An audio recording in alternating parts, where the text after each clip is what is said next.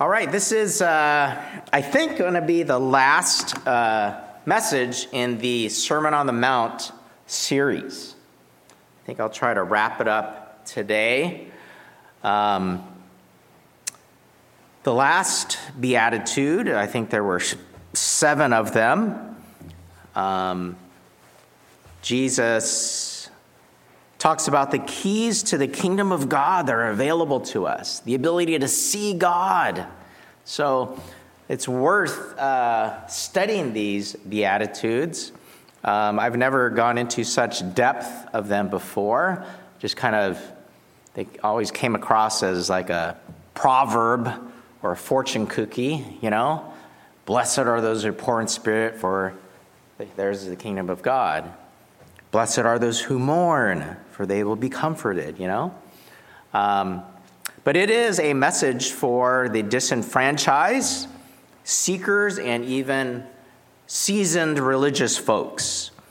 Um, I shared a quote bef- last week that Jesus came to comfort the, di- comfort the disturbed and disturb the comfortable.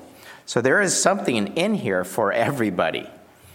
Um, Jesus asks us, in fact, I think requires, highly recommends that we go and do likewise, that we follow him, that we just don't give lip service to the gospel message, but to be transformed and changed.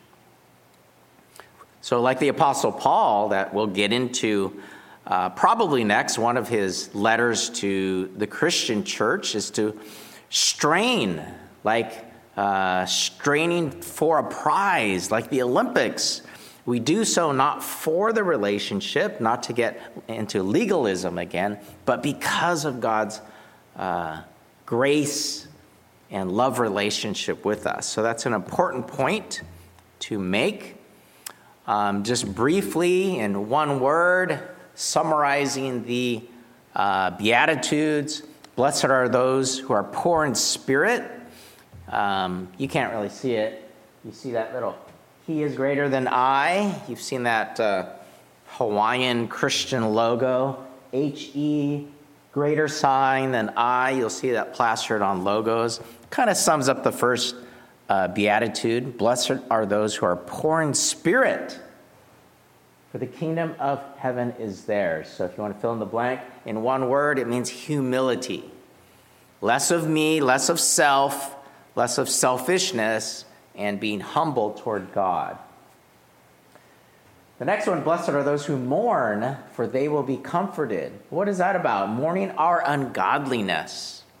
Not just our sins of commission, okay? Those things that uh, you've done in your past, those things that, um, those mean spirited things of immaturity that we have done, but also mourning sins, missing the mark of omission, okay?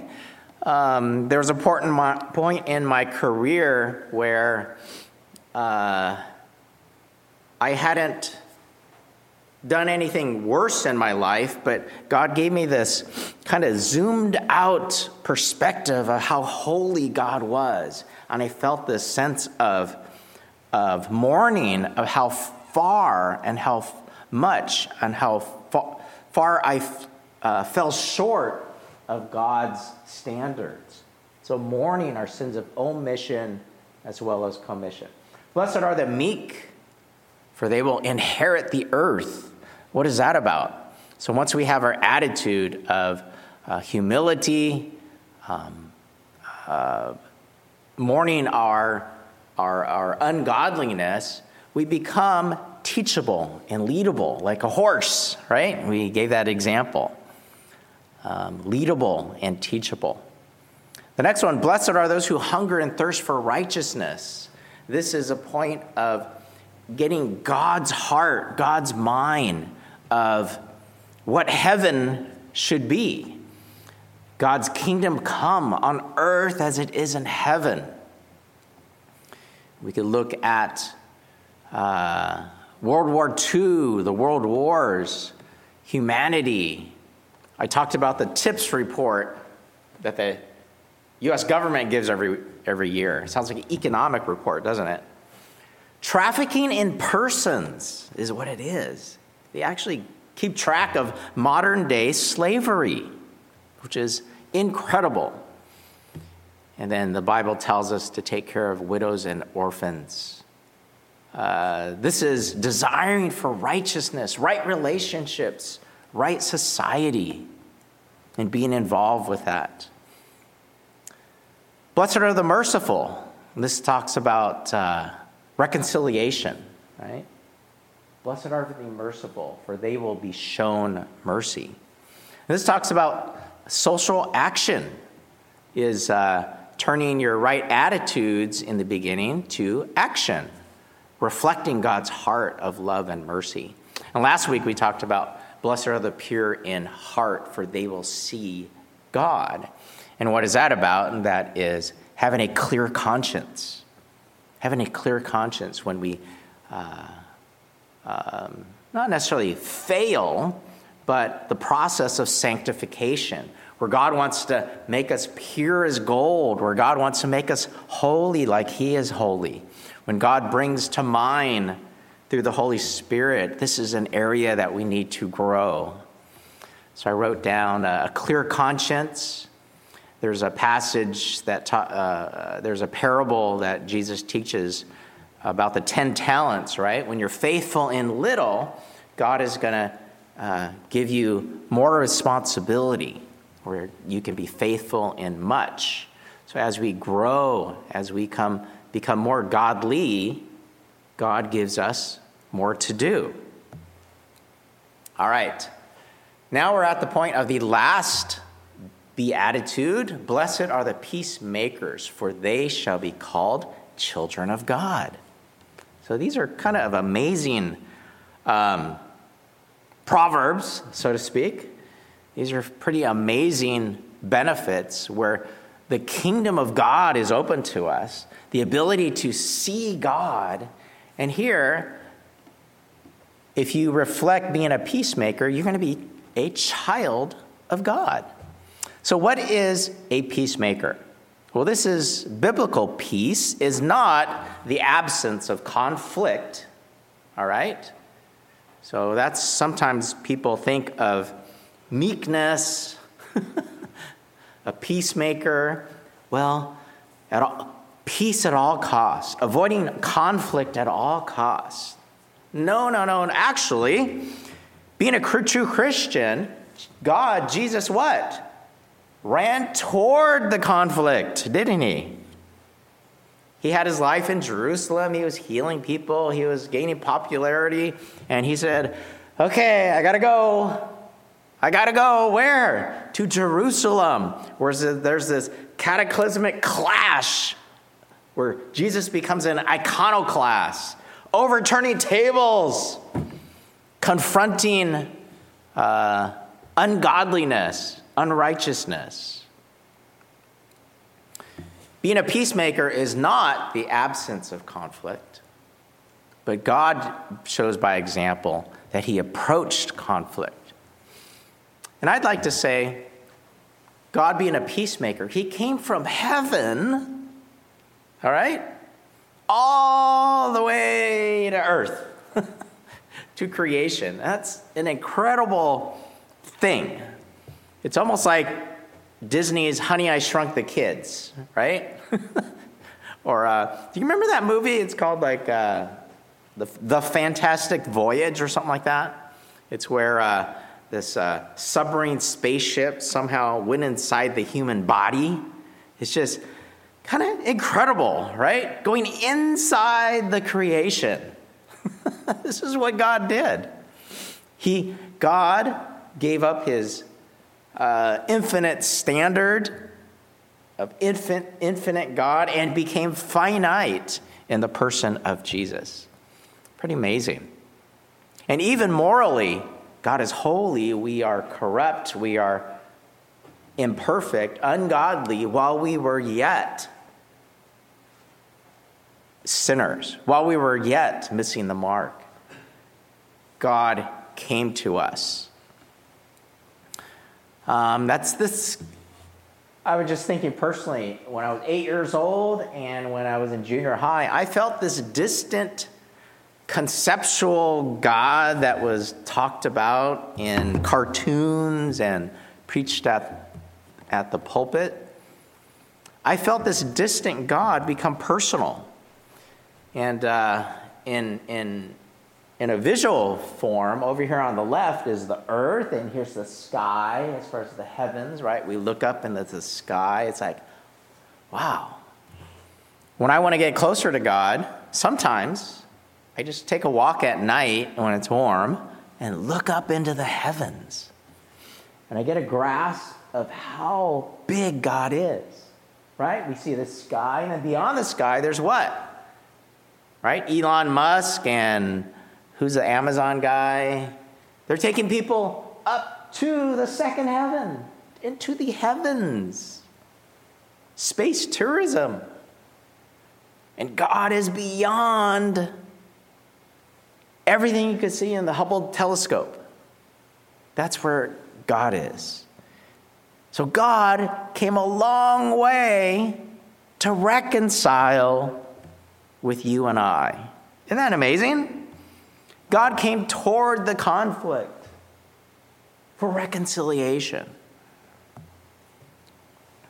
Well, this is good news for all us humans and nations that are in a performance based uh, mindset for some reason, I always think of the Raiders of the Lost Ark and the Temple of Doom, where uh, Indiana Jones goes to this tribal area and they're sacrificing, right, people to the gods, to appease the gods. So throughout history, uh, humankind has been trying to appease God. There's this innate sense that there's a separation between God and, and who we are, us indigenous people. And there are indigenous religions and rites and rituals that are trying to get a reward. Just like when we were little. I mean, it starts when we're little, right? Being a good boy, being a good girl, getting that gold star on your on your uh, homework. Remember those? Those silver foil stars. Here's the green ones, there's the silver ones, and there's, there's the gold ones. Or there's the when you bring home the tests, the grades, I don't know if you guys grew up in that environment. When you brought home a B, the comment was, How come it's not A? or you bring home the, the A minus, and how come it's not 100%? You could have done that. I don't know if you grew up in that era, but a lot of Asians, um, you know, have grown up with this sense of parental societal expectation of performance. And uh, historically, this comes from a lot of Confucianism in Eastern philosophy of attaining to these ideals, and in that society, especially um, Chinese society, they had to take tests to attain to those ideals. And when you scored high, you got a decent job. And so it's understandable when there's new immigrants to this country, um, the standards for education are very high because it basically uh, uh, determined your station in life. And in fact, today in a lot of Asian countries, Korea and Japan, when young people don't do well on their entrance exams to sixth grade, junior high school, high school, college. There's a huge amount of pressure. There's a whole society of, of uh, of despair and depression and suicide. In fact, there's a famous forest, I think it's in, I think it's in Japan, where young people just go to end their life. Well, it started all the way back, if you think of the book of the Bible and the first family, Cain and Abel, right? Is, uh, is God favored Abel's offering. And uh, basically, it's not that God didn't favor Cain's offering, He explained to him uh, this is where you're missing the mark, okay? And will you not be accepted if you do the right thing? And Cain uh, felt bad. so bad, uh, he took out his 5150, his imminent harm to himself and others, and took out his brother. So here's a uh, here's the title of today's message No God, no peace. No God, no peace. That was a popular bumper sticker back in the day. But it kind of sums up today's message. If you know God, you'll know peace peace inside. Peace is not the absence of conflict. Peace isn't just quiet and serenity and, um, okay? It's, a, it's not that, but it's reconciliation inside your heart because of God. But if we don't know God, we're not going to know that acceptance and reconciliation inside. When we don't have God, no God, no peace, we're going to have conflict in our hearts. This conflict of double mindedness, this conflict of selfishness, my goals versus God's goals. I love this quote To be a peacemaker, you have to know peace. The unreconciled person is double minded and is like a walking civil war inside. It's just a war between good and evil, right and wrong, my way versus God's way. A selfish uh, mindset, a transactional society a scarcity mindset versus a, an abundant mindset. However, to know God is to know peace and reconciliation. Another bumper sticker, some of you remember make love, not war. right? All right, who was a flower child here? I think Kathleen was a flower child, right? Product of the flower movement. Make love, not war. Wholeness. God gives us wholeness when He reconciles with us from a reactionary, transactional economy, a scarcity economy, to an abundant economy. We become more secure in ourselves when we know our identity as a child of God, as a son and daughter of God, where we no longer put our value in people, places, or things.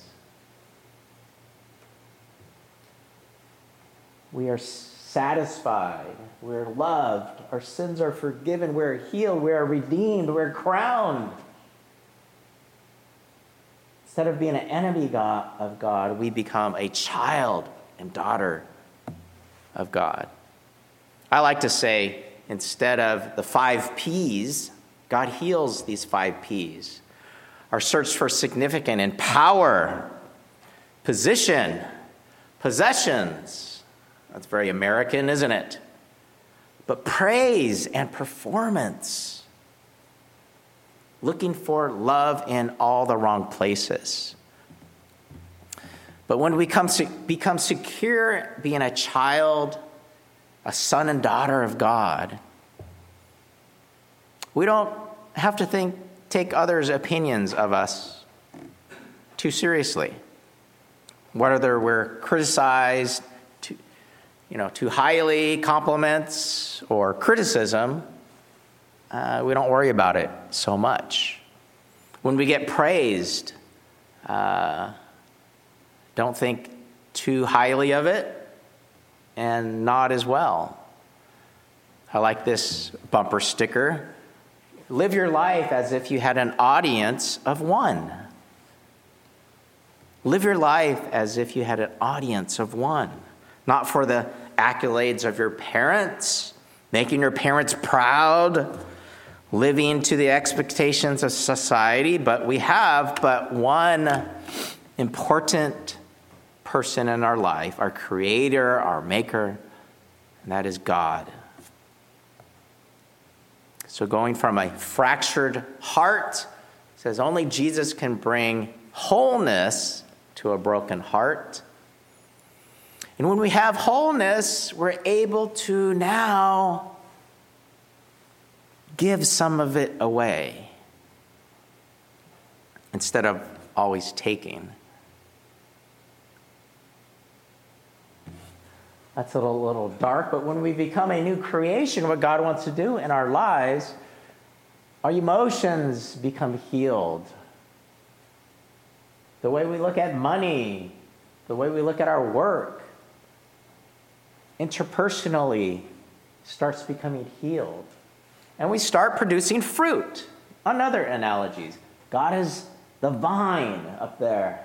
We are, when we're connected to God in the branches, we're able to produce fruit. And what is that fruit? You have to know peace to make fruit.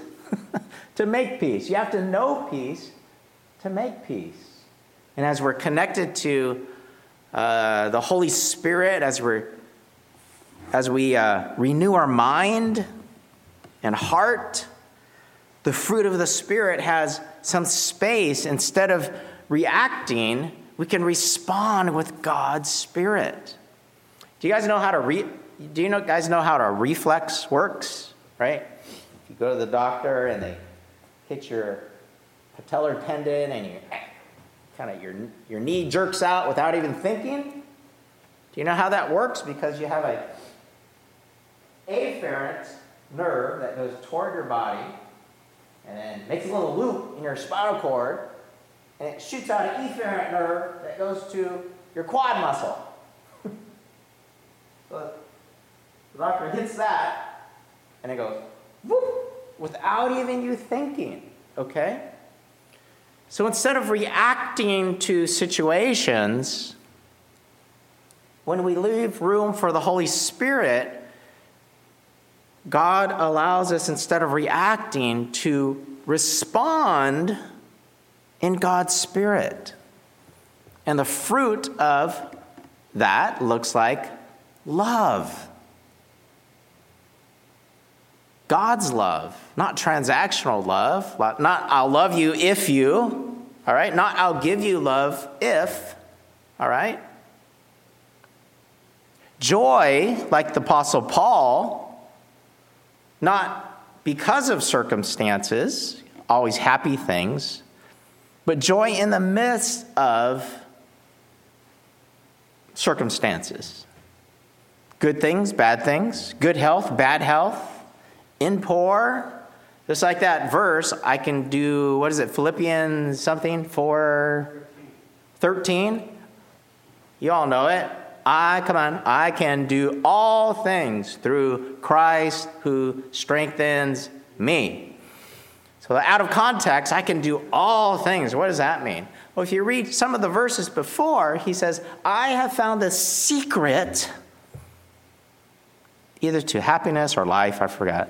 I found the secret, and that's to be satisfied in plenty or when I have little. That's what he's talking about, is to be satisfied, is to have joy regardless of the circumstances. That is the fruit of the Spirit.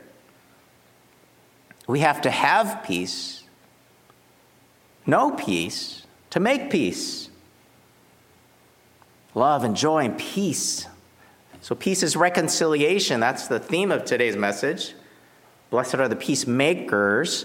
Peace is not the absence of conflict, peace is reconciliation.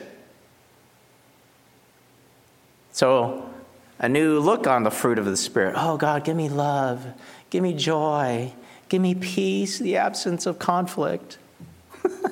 that's, that's how we usually pray for things. God, give me love, give me love, give me happiness, okay? Take away all the bad things in my life. Give me peace, the absence of conflict. That's how we usually pray for these things. But peace is reconciliation. And what did we learn from God today? God took effort. I like this picture. It took effort, it took hard work, it took sacrifice. Like the Good Samaritan getting off his horse and helping the Samaritan who was robbed, gave his money, his time, his effort. And that's just a foretaste of what Jesus did for you and I, right? Sacrifice. All right, wrapping up here. I was late to small group this morning because I was still sermon prepping up to the last minute. and God uh, brought me to this point of wrapping up the Beatitudes, wrapping up the Sermon on the Mount. We went through what the first seven kind of talked about in one word, but I noticed the first three are about changing your mind, all right? Renewing your mind, all right? We're blessed in God's economy when we're humble. We're blessed in God's economy when we mourn our sin, when we think about that, our sins of omission and commission. We're blessed in God's economy when we're meek, usable, teachable. And the fourth one is kind of like an arc, okay? The Beatitudes, like this whole list, kind of changes in this fourth one. And the fourth one, you got three in the beginning and three after. The first three talk about changing your mind. All right? The, the last three talk about changing your life. And the central one talks about changing your heart. First, you change your mind, right? Your perspective. And the fourth one, hungering for righteousness, changes our heart hungering for heaven on earth is what hungering for righteousness is about. Right relationship with God, right relationship with the world.